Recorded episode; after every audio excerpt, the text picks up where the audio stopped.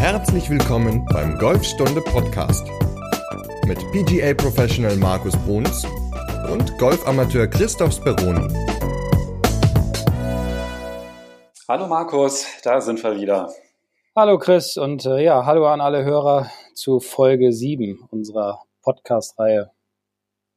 Ja, und bevor wir mit dem eigentlichen Thema anfangen, wollte ich dir, lieber Markus, noch ein Feedback geben und zwar zu deinem App-Tipp aus der letzten Folge. Da hattest du ja Mirror Vision empfohlen. Mhm. Und zwar ist das ja eine App, um bei einer Schwungaufnahme Linien einzuzeichnen. Genau. Und da muss ich sagen, die gefällt mir wirklich sehr, sehr gut. Ähm, eine sehr einfache Bedienung und ich glaube, ich habe bisher keine Linien eingezeichnet bei meinen Schwungvideos, weil mir die andere App, die ich bisher benutzt hatte, zu kompliziert war. Also das ist auf jeden Fall eine ganz klare Empfehlung und finde ich sehr, sehr hilfreich. Ja, sehr gut. Ähm, ja, wie gesagt, die habe ich oder verwende ich auch häufig auf dem Platz oder beim Pitchen. Ähm, und da muss es natürlich auch häufig schnell gehen. Deswegen, ich fand die auch sehr einfach, sehr hilfreich ist kostenlos, also von daher kann man sie sich auch wunderbar runterladen und äh, ja, man sieht alle Fehler und auch alle positiven Dinge im Golfschwung. Ja, und die hat ja sogar eine Funktion, dass man, wenn man mit dem iPhone aufnimmt, das gleichzeitig auf dem iPad anzeigen kann, was natürlich super ist, um den eigenen Schwung sofort zu kontrollieren, ne, weil das ja auch sehr wichtig ist, dass man das möglichst schnell sieht, was man gemacht hat, weil ansonsten hat man ja die Bewegung nicht mehr so genau. präsent. Genau, genau. Also eine Synchronisation ja. sozusagen. Und das ist ja wunderbar. Perfekt. Schön, dass sie dir gefällt. Ja, Mensch, hätte ich ja auch nicht gedacht, dass ich ähm, im nicht-golftechnischen Bereich mal was von dir lernen könnte. Siehst du?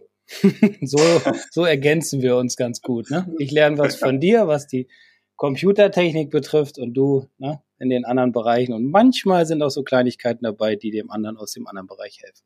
Genau, jetzt müssen wir nur irgendwas finden, was ich dir im Golf noch beibringen könnte, aber da müssen wir wahrscheinlich ein bisschen länger suchen. Oh, vielleicht gibt's da was. ja, na mal gucken. Vielleicht ja beim Weg nach oben, aber das würde mich äh, wundern. Das ist nämlich das heutige Thema. Ja, also ähm, in der letzten Folge, in Folge 6, haben wir über das Takeaway gesprochen, also über die Bewegung von, äh, vom, von der Ansprechposition bis hin zu dieser bekannten 3-Uhr-Position oder ja, parallelen Position des Schlägers zum Boden. Ähm, und heute sprechen wir ein wenig darüber, wie es dann im Endeffekt weitergeht bis zum höchsten Punkt. Ähm, und ja, wie man da am besten hinkommt, äh, worauf man so ein bisschen achten sollte, was falsch sein könnte, was welche Ursachen hätte. Und ähm, ja, darüber wollen wir dann in der heutigen Folge sprechen. Auf jeden Fall, glaube ich, ein ziemlich spannendes, weil auch sehr komplexes Thema. Ne? Ähm, ja, da sind so ein paar Dinge, die äh, dann doch wichtig sind ähm, bezüglich Körperrotation, mehr oder weniger, wie ist die Hüfte zu bewegen oder die Schultern, was machen die Handgelenke beim Ausholen, die Arme, ähm, was macht der Körper an sich. Ähm, also da sind dann doch immer so drei, vier wichtige Punkte, auf die man auf jeden Fall achten sollte während seiner Bewegung nach oben. Okay, dann lass uns mal vorne am besten anfangen. Und zwar hatten wir in der letzten Folge mit dem Takeaway angefangen. Und da haben wir im Grunde aufgehört, ähm, in der Position, wo der Schläger parallel zum Boden ist. Und da hatten wir gesagt, dass ganz wichtig ist, dass die Bewegung aus den Schultern kommt. Richtig. Also das Dreieck bleibt, dass das Schlägerblatt schräg auf den Boden zeigt. Mhm. Und ab da geht's jetzt weiter. Und was wäre denn da so das Wichtigste aus deiner Sicht? Genau, also bis dahin hat sich ja im Endeffekt der Körper schon ja, 45 Grad oder sogar schon so ein bisschen mehr bewegt. Das heißt also, die, die Schultern haben sich bewegt. Ähm, dadurch haben sich natürlich auch die Hüften schon ein bisschen nach hinten rotiert. Ähm, darauf immer achten, dass die Hüften im Grunde circa immer die Hälfte sich bewegen im Vergleich zu den Schultern. Und ab dieser 3 Uhr Position, also dieser parallelen Position, wie du sie ja eben auch schon beschrieben hast, ab da geht's dann nach oben, indem im Endeffekt ja, die Handgelenke jetzt leicht anfangen zu winkeln. Ähm, also das heißt, dass man dann praktisch, winkeln ist ja im Endeffekt eine Bewegung des Handgelenks nach oben, also dass der Daumen dann in Richtung Unterarm zeigt. Ähm, das ist ja das sogenannte Winkeln. Ähm, und ab dieser Position geht's dann halt über das Winkeln nach oben, was den Schläger dann ja in eine gewisse Position bringt, die dann über eine Körb weitere Schulterrotation ja, den Schläger nach oben bringt, so muss man sagen. Also winkeln, weiter rotieren und die Arme bringen dann den Schläger gleichzeitig nach oben. Und das Winkeln, das ist ja gar nicht so ohne. Ne? Da kann man ja auch ziemlich viel falsch machen. Oder ich glaube vor allem, das Körpergefühl, das täuscht unglaublich ne, beim Winkeln. Ja, also was, was ich da immer wieder ganz häufig sehe, ist einfach, dass wenn der Spieler versucht, bewusst die Handgelenke zu winkeln oder viel zu winkeln, dass er dann dabei auch gerne die Arme, vor allem ja, den, den berühmten linken Arm sehr stark dann auch noch anwinkelt, so dass im Endeffekt ja, Handgelenk gewinkelt und Ellenbogen gewinkelt, dann sieht das so aus, dass das alles sehr, sehr eng ist dann irgendwann im höchsten Punkt, was dann wieder dazu führt, dass der Weg des Schlägers nach unten auch ähm, ja nicht mehr so ideal sein wird. Also ich sage immer, wenn man hoch schwingt, ähm, werde ich auch immer ganz viel gefragt, wie muss ich denn meine Handgelenke winkeln? Und ich, ich sage dann immer, lass den, lass den Schläger die Arbeit übernehmen, weil wir bauen ja durch unsere Körperrotation, die wir beim Ausholen ja brauchen, bauen wir eine gewisse Geschwindigkeit auf, mit den Armen zusammen den Schläger nach oben zu bringen. Und wenn man sich mal vorstellt, man hat so eine Art, so eine Art Pendel in der Hand und würde dann, oder man, man stellt sich vor, der Schläger ist ein Pendel und schwingt dann so hin und her und wird dann immer größer im Schwung, bis man dann so nach oben in seinen höchsten Punkt kommt, dann wird man automatisch merken, wie man die Handgelenke im Grunde dann ja, zu einer gewissen Gradzahl dann anwinkelt. Also ich bin jetzt nicht so der Freund davon, die Handgelenke ganz bewusst zu winkeln beim langen Spiel. Bei kürzeren Schlägen ist es dann schon wieder eine etwas andere Geschichte, aber da kommen wir in einer anderen Podcast-Folge dann dazu. Aber hier empfehle ich immer den Körper, die Arme, den Schläger nach oben bringen zu lassen, weil dann resultiert daraus ein Winkel der Handgelenke automatisch. Wir hatten ja gerade eingangs über die Aufnahme des Golfschwungs gesprochen und als ich so meine ersten Schwünge aufgenommen habe, ich habe halt auch noch da so Videos, das sieht ähm, ziemlich verrückt aus, was ich da mit meinen Armen mache. Ja.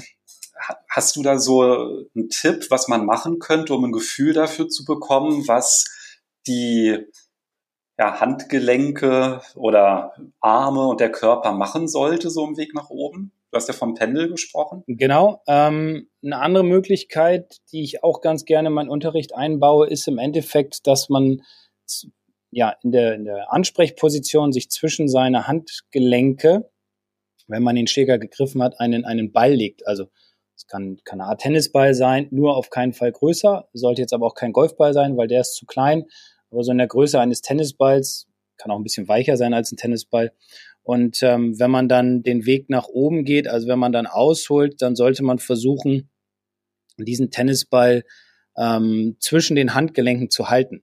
Weil wenn ich nämlich zum Beispiel zu viel die Handgelenke winkeln würde, dann würde der Tennisball aus den ja, Unterarm, Handgelenksbereich dann im Endeffekt rausfallen.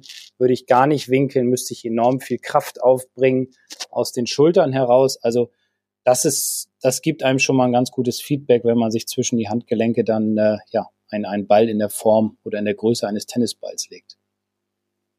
Okay, passt auch super ins Golfback. Das heißt, bei der nächsten Fahrt zur Driving Range auf jeden Fall einen Tennisball einfach mal einpacken und das ist ja ein, scheint ja eine sehr praktikable und einfache Übung auch zu sein.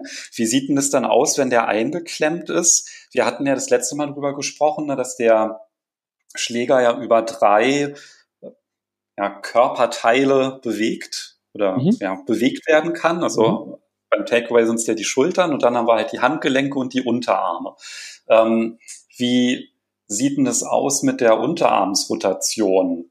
Gibt es da irgendwas, worauf man achten sollte? Ähm, Im Grunde ja, aber das ist natürlich immer schwierig, weil man natürlich auch sehen sollte oder man müsste dann natürlich auch sehen, wie ist sein Schwung aufgebaut. Also äh, es gibt natürlich immer so Faktoren, zum Beispiel, ähm, ja, weiß ich nicht, wenn man jetzt ähm, die Bälle, wenn man zum Beispiel die Bälle zu weit nach links haut, also so eher huckt oder, oder pullt und man möchte dann ähm, oder auch gerne slice, dann kommt ja häufig der Schläger zu viel von außen an den Ball, dann kann das daran liegen, dass der Schläger am höchsten Punkt in einer nicht so idealen Position ist und da auch nicht so gut hingebracht wurde. Und dann kann man zum Beispiel beim Ausholen etwas mehr den, die Unterarme rotieren.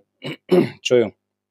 Etwas mehr die Unterarme rotieren, was den Schläger dann am höchsten Punkt in eine andere Position bringt, wodurch dann der Ball im Endeffekt mehr, mehr eine Draw-Kurve eingeht. Also wichtig ist halt immer, wenn man den Schläger nach oben bewegt, dass man sich erstmal Gedanken darüber macht, was möchte ich denn für einen Ballflug haben, beziehungsweise was sind meine, meine Fehlerquellen auf dem Weg nach oben. Ähm, über das, was wir jetzt ja reden, ist ja im Endeffekt eine gewisse ja, Perfektion, will ich es mal ausdrücken, also wie es, wie es idealerweise wäre. Und idealerweise nach oben rotieren ja im Endeffekt die Unterarme wenig, weil, wie ich gerade schon sagte, je mehr die Unterarme rotieren, umso ja, oben in eine sogenannte gekreuztere Position kommt der Schläger dann, wodurch man im Endeffekt mehr ein Draw haut.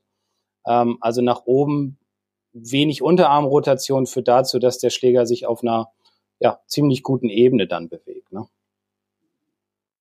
Ja, der Faktor, den du ja als erstes angesprochen hast, das ist ja das Winkeln der Handgelenke. Mhm. Und da ist es ja dann halt auch so, dass ähm, ich glaube, das ist ja auch so ein Punkt, der ist relativ schwer, den bewusst wahrzunehmen. Ne? Also wo sich dann halt wirklich der Schläger befindet. Genau. Also deswegen, ich bin nicht so der Freund davon, bewusst diese Handgelenke zu winkeln, ähm, sondern ich sage immer, wie gesagt, diese, diese Art Pendelbewegung, was ich vorhin schon eingangs mal erwähnt hatte, führt eigentlich dazu, wenn man dann im richtigen Maß seine Schultern und Hüften mitdreht, ähm, dass man dann den Schläger in eine sehr gute Position in im höchsten Punkt dann bringen kann, ohne dass man sich viel Gedanken über sein Winkeln der Handgelenke machen muss. Und so verfahre ich auch im Unterricht und das, das ist eigentlich bis jetzt immer alles recht positiv gelaufen und dann merken die Leute auch, wenn man ihnen das dann auf Video zeigt, ach ja, ich habe ja trotzdem meine Handgelenke gewinkelt, obwohl ich meinen Fokus nur darauf gelegt habe, über meine Körperrotation den Schläger nach oben zu bringen und nicht über das Winkeln der Handgelenke, weil auch da ist ein großes Problem, wenn man nämlich zu früh oder zu viel seine Handgelenke winkelt, dann vergisst man seine Körperrotation. Das heißt, dann würde sich der Schläger viel zu steil im Raum bewegen im Endeffekt und man würde tendenziell eher den tiefsten Punkt der Bewegung zu weit links vom Ball haben. Also deswegen lieber so diese Idee der, der sogenannten Trägheit des Schlägers oder dieses Pendels, wie der Körper den Schläger nach oben bringt und dann durch das Gewicht im Schlägerkopf fällt der Schläger auch auf die Daumen, wodurch im Endeffekt automatisch ein, ein gewisser Winkel in den Handgelenken entsteht. Da hatte ich auch mal ein Video von dir gesehen, ganz zufälligerweise. Und zwar wo du einmal zeigst, dass man halt auch wirklich so diesen Schläger immer stärker pendeln soll. Ne? Also mhm. diese Ausholbewegung, also vor und zurück, um da halt auch so ein bisschen Gefühl für die Trägheit zu bekommen. Richtig, genau. Ähm, weil, was ich eben schon sagte, das Gewicht ist halt im Schlägerkopf und ich reiße den Schläger nicht nach oben oder ich will ihn nicht nach oben reißen, weil dann würde mir viel zu viel Energie verloren gehen, sondern im Endeffekt bringe ich ihn über meine Körperrotation nach oben und der Schlägerkopf fällt dann oben auf meine Handgelenke. Also diese Idee vom Pendel finde ich persönlich ganz gut. Was ich auch ganz hilfreich finde, ist, wenn man einmal so im Takeaway den Schläger einmal loslässt, muss man natürlich aufpassen, dass hinter einem keiner steht. Aber wenn man halt einmal so mitbekommt, wie weit der Schläger auf einmal fliegt, nur schon beim Takeaway, wenn man den dann loslässt in der ähm, 3 Uhr Position, dass der dann schon ein ganzes Stück weit fliegt. Und das ist ja im Grunde die Kraft, ne, die ja auch die Arme nach hinten zieht. Und wenn man das dann halt mehr ins Bewusstsein bringt, dass der Schläger ja auch durchaus nach hinten zieht, dann bekommt man ja auch ein bisschen bessere Kontrolle hin, beziehungsweise dieses Überschwingen, also dass man da halt total einklappt, ja. die ähm, Handgelenk und den Winkel gar nicht hält. Das kann man dadurch dann auch ein bisschen kontrollierter unterbinden, finde ja, ich. Ja, genau. Ähm, es gibt diese Übung ja auch, dass man den Schläger nach vorne rauswirft. Im Endeffekt kann man es dann auch mal nach hinten machen, dass man einfach sagt, ich stelle mich, wie du schon sagst, in meine Ansprechposition, greif und ja, schwing dann mal nach rechts sozusagen als Rechtshänder oder als Linkshänder dann nach links natürlich und, und schmeiß ihn mal so ganz leicht nach hinten weg und schau dann einfach mal, wie viel Meter dieser Schläger von mir schon ja, weggeflogen ist. Also ja, das ist eine sehr gute Idee, weil dann lernt man im Endeffekt wie der Schläger von alleine sich im Raum bewegt, ne? Durch, durch das Gewicht des Kopfes halt. Ein anderes optisches Hilfsmittel ist ja durchaus, wenn man entweder ein Tee ins Griffende reinsteckt oder einen Lyman-Stick zusätzlich greift, einmal zu schauen, wo das hin zeigt, ne, wenn man ausholt. Genau. Ähm, das hatten wir auch schon mal auf dem Video festgehalten, dass wir gesagt haben, man kann ein T hinten ins Griffende reinstecken oder wenn man einen, Stick hat, diese Alignment Sticks, diese lang, dass man den dann an den Schläger ranhält, ähm, dann auf der linken Seite praktisch unterm Arm hat und dann, wenn man dann hochschwingt und alles korrekt ist, dann zeigt dieser Alignment Stick im Endeffekt oder das T halt in, in Richtung Ball praktisch so nach unten muss man sich dann eine Linie vorstellen. Ähm, und das gibt einem natürlich auch immer ein ganz gutes Feedback darüber, wie sich der Schläger im Raum bewegt hat, beziehungsweise wie ich den Schläger in den, im Raum bewegt habe. Ähm, ideal kann man es natürlich auch machen mit unserer gemeinsamen App, die wir beide ja toll finden, mit Mirror Vision das aufnehmen und sich dann mal eine Ebene einzeichnen. Und wenn dann alles parallel dazu ist, dann hat man auch einen guten Weg nach oben gewählt oder halt, ähm, wenn man die Möglichkeit hat, vor einem Spiegel zu stehen in seiner in seiner Box auf der Driving Range, dass man sich dann da halt auch mal kontrolliert, wo zeigt dieses T hin, beziehungsweise dieser Alignment Stick. Und das gibt einem dann natürlich auch für die Bewegung ohne diese Hilfsmittel ähm, ganz gutes Gefühl, ja, wie der Schläger da hochgekommen ist. Beziehungsweise wo der Schläger dann ist. Also im Grunde könnte man fast sagen, ne, dass der Weg nach oben, so die Kontrollpunkte, die man da ähm, sich anschauen kann, das ist zum einen, ähm, wenn man jetzt vom Takeaway zum höchsten Punkt sich das anschaut, dann ist ja beim Takeaway das, das Schlägerblatt auf die Zielball, auf die verlängerte Zielballlinie zeigt und wenn man nach oben geht, dass dann halt im Grunde das Griffende dann auf die, auch auf die gleiche Linie dann zum genau. späteren Zeitpunkt zeigt. Genau, genau. Also, das wäre im Grunde dann der perfekte Weg nach oben. Ne? Das Schlägerblatt wäre dann auch nicht verdreht. Ähm, das wäre dann sozusagen mit der Unterkante der Schlagfläche wäre es parallel zum linken Unterarm. Vorausgesetzt ist natürlich ein guter Griff. Ähm, aber da hatten wir schon drüber gesprochen und ähm, ich denke, das haben jetzt alle Hörer natürlich auch gut umgesetzt. das richtige Greifen. Wenn ich dann nochmal reinhören, die vorherigen Folgen, die sind ja alle in der Podcast-Historie vorhanden und da kann man in Folge zwei sich auch nochmal anhören, wie der richtige Griff funktioniert und auch wie man den kontrollieren kann. Genau, da haben wir das nochmal explizit erklärt. Ja. Und die häufigsten Fehler, die du so siehst im Weg nach oben, welche sind das? Ja, also das eine hatte ich vorhin schon mal kurz angesprochen. Das ist im Grunde dieses viel zu frühe Winkeln der Handgelenke, weil, wie ich schon sagte, man bewusst die Handgelenke winkeln möchte, weil man denkt, dadurch mehr Geschwindigkeit zu erreichen. Ähm, dann kommt im Grunde die Folge, dass man den tiefsten Punkt zu weit links hat, weil man durch dieses zu frühe Winkeln auch häufig zu wenig Körperrotation beim Ausholen hat. Ähm, das ist im Grunde gleichzusetzen mit zu viel Winkeln, also zu früh und zu viel. Dann, ja, was wir schon gesagt hatten, der gebeugte linke Arm in der Bewegung nach oben, weil man denkt, man muss wiederum viel winkeln, hat eine gute Körperrotation und möchte dann Schwung holen und dann hat man keine Stabilität in seinen Arm ähm, dann beugt man halt die Arme relativ schnell und das Problem, was dann entsteht, ist, dass auf dem Weg zum Ball sozusagen die, die Winkel dann alle aufgelöst werden. Also das heißt, man streckt dann seinen linken Arm in der Bewegung zum Ball gerade. Daraus resultiert unbewusst, dass das linke Handgelenk sich dann in Richtung Boden beugt, ähm, wodurch man dann häufig viel zu früh in den Boden kommt, fette Schläge haut oder halt dann kompensieren muss, indem man dann über die Handgelenke die sogenannte Löffeln hat, wodurch man dann im Endeffekt den Ball hoch nach links schlägt, fett an der Spitze trifft oder halt sehr dünn trifft. Ähm, ein, ein dritter Fehler, den ich bei der Ausholbewegung ab dem, ab dem Takeaway häufig sehe, ist, dass man den Druck zum Boden verliert. Also, dass man seine Körperwinkel auf dem Weg nach oben auflöst, weil man ja denkt, die Arme müssen hoch, also bringe ich die Arme hoch, indem ich den Körper hochbringe. Das heißt, dass man im Grunde seinen, seinen Horizont verliert sozusagen, also dass die Augen den Horizont verlieren, den man sich praktisch vorstellen sollte. Ähm, dadurch wird man gerade im höchsten Punkt, die Beine sind durchgedrückt, da ist wenig Winkel im, im Rumpfbereich dann noch vorhanden. Und das Problem, was dann halt zurück entsteht zum Ball, ist im Endeffekt, dass man zu sehr von außen in den Ball kommt, weil man dann sozusagen in den Ball hineinkippt. Das ist aber alles auch eine Kompensation, die merkt der Spieler im Grunde von alleine gar nicht. Und deswegen ist es da auch wieder wichtig, sich selbst zu kontrollieren übers Handy oder über den Spiegel oder halt ähm, ja mit einer Trainerstunde beim Pro mal Entschuldigung, das angucken zu lassen. Ja, das ist ja mein Lieblingsfehler, das Aufstehen. Stimmt. Und aber das, das anschließende Kippen, genau. genau. Aber das lag ja an deiner Sitzposition. genau, über die wir ja auch schon mal gesprochen Richtig, hatten. Genau. Ja, aber das ist halt wirklich ne, dieses Gefühl, ähm, also bei mir war es dann halt wirklich so, wo geht die linke Schulter hin ne, beim Aufdrehen? Und wenn die nach oben geht, ist das halt schlecht.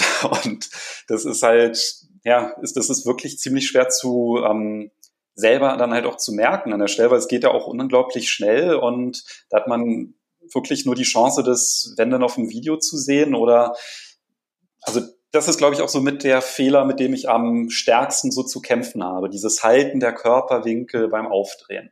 Also wichtig ist halt, dass man versucht, immer dann den Druck auf den Füßen zu behalten. Also es gibt auch, wenn man so abhebt mit den Fersen zum Beispiel, dann kommt man zu weit nach vorne.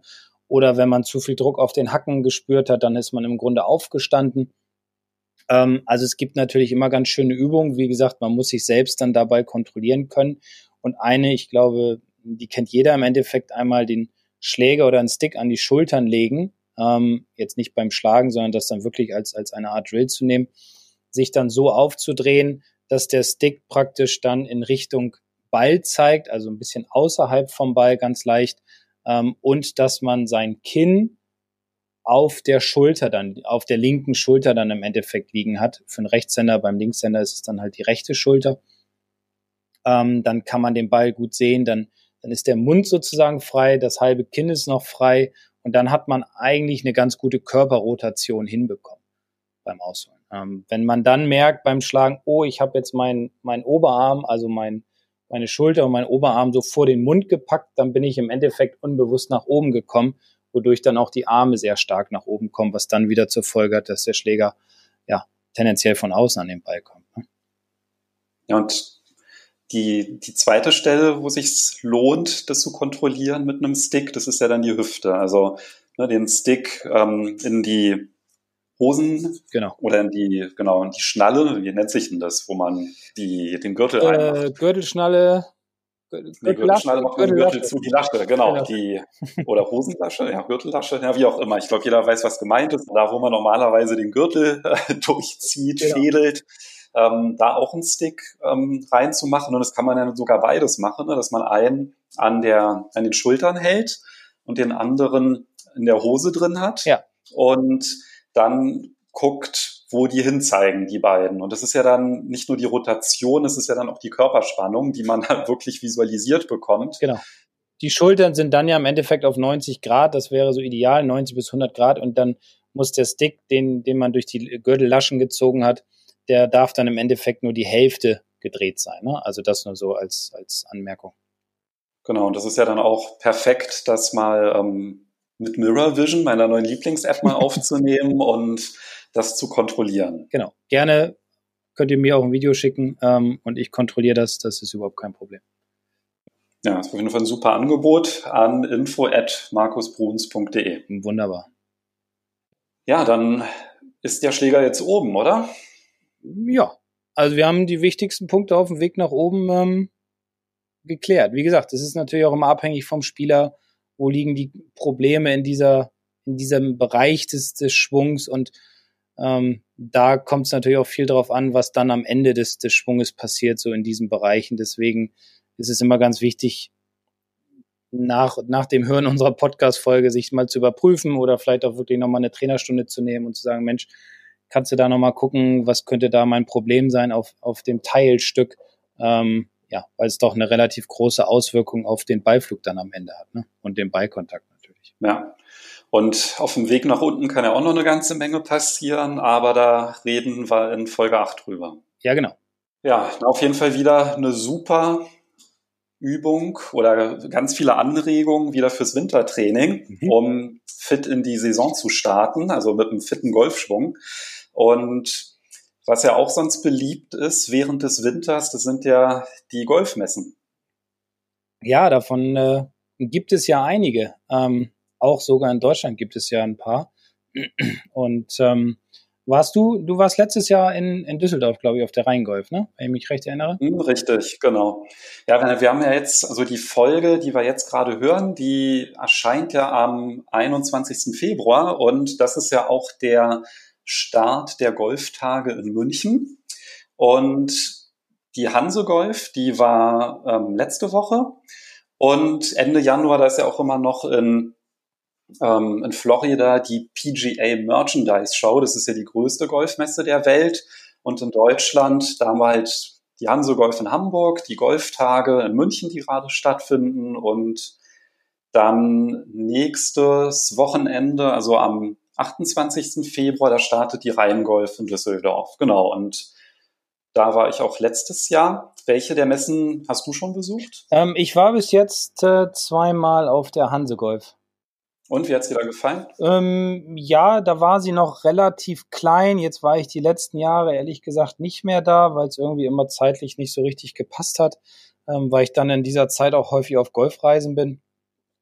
Und ähm, also ich, was mir immer ganz gut gefällt, ist einfach, dass die, dass alle Hersteller so ähm, ihre ihre neuen Produkte dann halt präsentieren. Ne? Deswegen ist das ja auch alles schön am Anfang des Jahres und da kann man natürlich auch viel ausprobieren. Man kann sich fitten lassen. Man kann die neuesten Schlägertrends, ja, mal für sich so abchecken, ob einem das gefällt, ob das vom Preis-Leistungs-Verhältnis gut passt. Man kann ja auch vielleicht vom Vorjahr noch ein paar Schnäppchen machen. Also ich finde solche, solche Messen immer ganz gut. Ähm, wie gesagt, dieses Jahr klappt es leider auch nicht, weil ich an dem Wochenende wieder auf Golfreise gehe, was die Hanse Golf betrifft und die anderen sind einfach dann doch ein bisschen weiter weg von Bremen, ähm, um mal eben kurz vorbeizufahren. Also nächstes Jahr, denke ich, wenn es dann wieder klappt, würde ich dann doch gerne mal wieder auf die Hanse Golf und mir das Ganze selbst nochmal anschauen. Ja, wann warst du das letzte Mal da? Boah, muss ich lügen. Sechs Jahre, sieben Jahre? Ich weiß es nicht mehr genau. Irgendwie so, ja. Ja, die verändern sich ja, glaube ich, auch so ein bisschen die Messen. Also bei der Rheingolf, das ist die, da war ich jetzt, glaube ich, schon viermal oder so gewesen. Und da gibt es ja auf jeden Fall immer mehr Reiseanbieter. Also ich glaube, wenn man eine Golfreise irgendwie plant und da so ein bisschen ja, sich da so angucken möchte, was da so geboten wird, vielleicht auch so ein paar exotischere Reiseziele, die jetzt vielleicht nicht immer, weiß ich, ähm, Mallorca oder Algarve sind, dann bekommt man da auf jeden Fall eine ganze Menge Anregung. Und ja, also die Rheingolf, die hatte mir eigentlich auch ganz gut gefallen. Also die ist auf jeden Fall in einer sehr schönen Location immer, weil diese klassischen Messehallen, die sind ja dann immer, ist ja immer so ein bisschen einheitsgrau und da muss ich schon sagen, dass die Rheingolf ja sehr, sehr liebevoll umgesetzt wird, da vom Michael Jacobi, der die macht. Der hat, ja, der steckt da sehr, sehr viel Energie rein, dass es alles einen sehr persönlichen Touch hat, finde ich. Genau, also von dem Michael Jacobi kann man ja auch immer relativ viel verfolgen, so wenn man mit ihm in den sozialen Medien befreundet ist. Und ich finde das toll, wie er sich dafür ja, aufopfert, sage ich mal. Ich kenne ihn jetzt persönlich nicht, deswegen. Ähm, aber ich finde das toll, was er da immer zeigt und wie er das aufbaut und dass das auch nicht so diese typische Messehalle ist, so ist mein Eindruck, sondern dass das alles ein bisschen moderner ist, ein bisschen stylischer und macht so auf die Ferne einen ja, sehr positiven, sehr freundlichen und persönlichen Eindruck. Also die Messe. Ja, was ich auch sehr schön fand, letztes Jahr, da gab es ja dann auch ein Blogger, Schrägstrich, ja, ähm, Golf-Medientreffen und das war wirklich ganz nett, dann viele Leute mal persönlich zu treffen, die man sonst halt nur über Facebook, Instagram und Co. kannte oder kennt. Ja, das hatte dann Spaß gemacht, sich da mit den Leuten so ein bisschen auszutauschen, zu plaudern und ja, einfach mal ja, sich persönlich zu unterhalten. Ja, ist bestimmt interessant und, und ähm, ja, man kann sich austauschen und was ja auch viel auf diesen Messen angeboten wird, sind natürlich immer so kurze Vorträge von Kollegen von mir, ähm, die dann immer so ein bisschen erzählen, auf was man so achten sollte. Also ich denke schon, dass so ein Besuch auf so einer Messe dann immer sehr positiv für jeden Golfer ist. Da ist erstaunlicherweise sind die total schwach besucht, diese Vorträge. Also das staune ich immer, weil da sind teilweise wirklich echt gute Vorträge. Und da sind immer relativ wenig Leute, fällt mir immer so auf. Okay, das ist schade. Also ja, ich habe das ja, wie gesagt, selbst noch nicht gesehen, so ein Vortrag da. Ähm, aber hätte mir jetzt eigentlich gedacht, dass da immer die Leute hinrennen, weil sie natürlich auch einiges lernen können, für ihren Schwung mitnehmen können oder ein paar Tipps und Tricks fürs kurze Spiel. Ähm, ja, also ich kann es nur empfehlen, einfach mal den Kollegen zuzuhören und wenn es ein, zwei Kleinigkeiten sind, die man mitnimmt, das kann einem schon eine ganze Menge weiterhelfen. Ja, ist vielleicht besser als kostenlose Golfbälle irgendwie einzukassieren. Ja, oder definitiv. So. Weil die findet man ja sowieso immer. Also. Genau. ja. Na, du wahrscheinlich nicht, weil du ja viel auf Fairways unterwegs bist, aber wenn man naja. viel im Rough spielt. Also, ich verliere auch schon mal einen Ball, gebe ich ehrlich zu, ist ja auch nur menschlich. Ähm, das Training ist einfach nicht mehr so, also ich habe einfach viel zu wenig Zeit zum Trainieren und zum Spielen und da fehlt manchmal der Rhythmus und aber es soll Spaß machen. wenn ich einen Ball verliere, dann verliere ich einen Ball, dann ist das so, dann findet man irgendwo anders an einer anderen Stelle mal einen wieder. Alles gut. Golf soll Spaß machen, das ist die Hauptsache. genau. Naja, mal gucken. Also ich werde mal dann schauen, ob du in deinem Bag eine Golfangel drin hast. Nein, die habe ich nicht. da bin ich strikt dagegen. Golfangeln verbanne ich auch aus den Taschen meiner, meiner Schüler. Ich habe letzte Woche auch eine Runde gespielt. Ähm, ich bin ja gerade auf Teneriffa und da hatte ich dann so ein ähm, Flight vor mir mit vier älteren Damen und die waren dann auch mehr beschäftigt damit, ähm, Bälle zu suchen als zu spielen und es hat sich dann so gesteigert, dass ich dann an der einen Bahn schon am Abschlag bei ihnen stand. Die letzte hatte noch abgeschlagen und die haben sich überhaupt nicht beirren lassen. Die sind auch nicht auf die Idee gekommen, irgendwie zu sagen, hier spiel mal durch. Die haben dann einfach knallhart weitergesucht ja. nach Bällen und haben sich dann gefreut wie Bolle, dass sie da so einen, so einen alten Ball dann ja. im Wasser noch gefunden haben. Super, ganz toll. Ja, das liebe ich ja auch immer. ja, aber so hat halt jeder anders ja. ne, seine Freude und seine Glücksmomente auf dem Golfplatz. Du, ja, soll man ihn dann auch lassen. Alles gut. Nur durchspielen genau. lassen, finde ich dann schon, äh, fände ich dann schon fair. Ja, das wäre ganz nett gewesen. Genau. Ja. ja. Ich glaube, da haben wir dann doch erstmal schon wieder ganz gut was äh, besprechen können in der Folge. Und, ähm, genau, und wir haben ja noch einiges vor nämlich den Weg nach unten in der nächsten Folge. Da freue ich mich dann schon drauf auf die, die nächsten Tipps. Genau. Da wird dann noch einiges kommen und äh, ja, gerne auch Feedback ruhig senden oder Anregungen. Ähm, dafür sind wir immer offen. Ja, würden wir uns freuen. Also, dann bis zur nächsten Folge. Genau, bis zur Folge 8. Macht's gut. Bis dann. Ciao. Tschüss.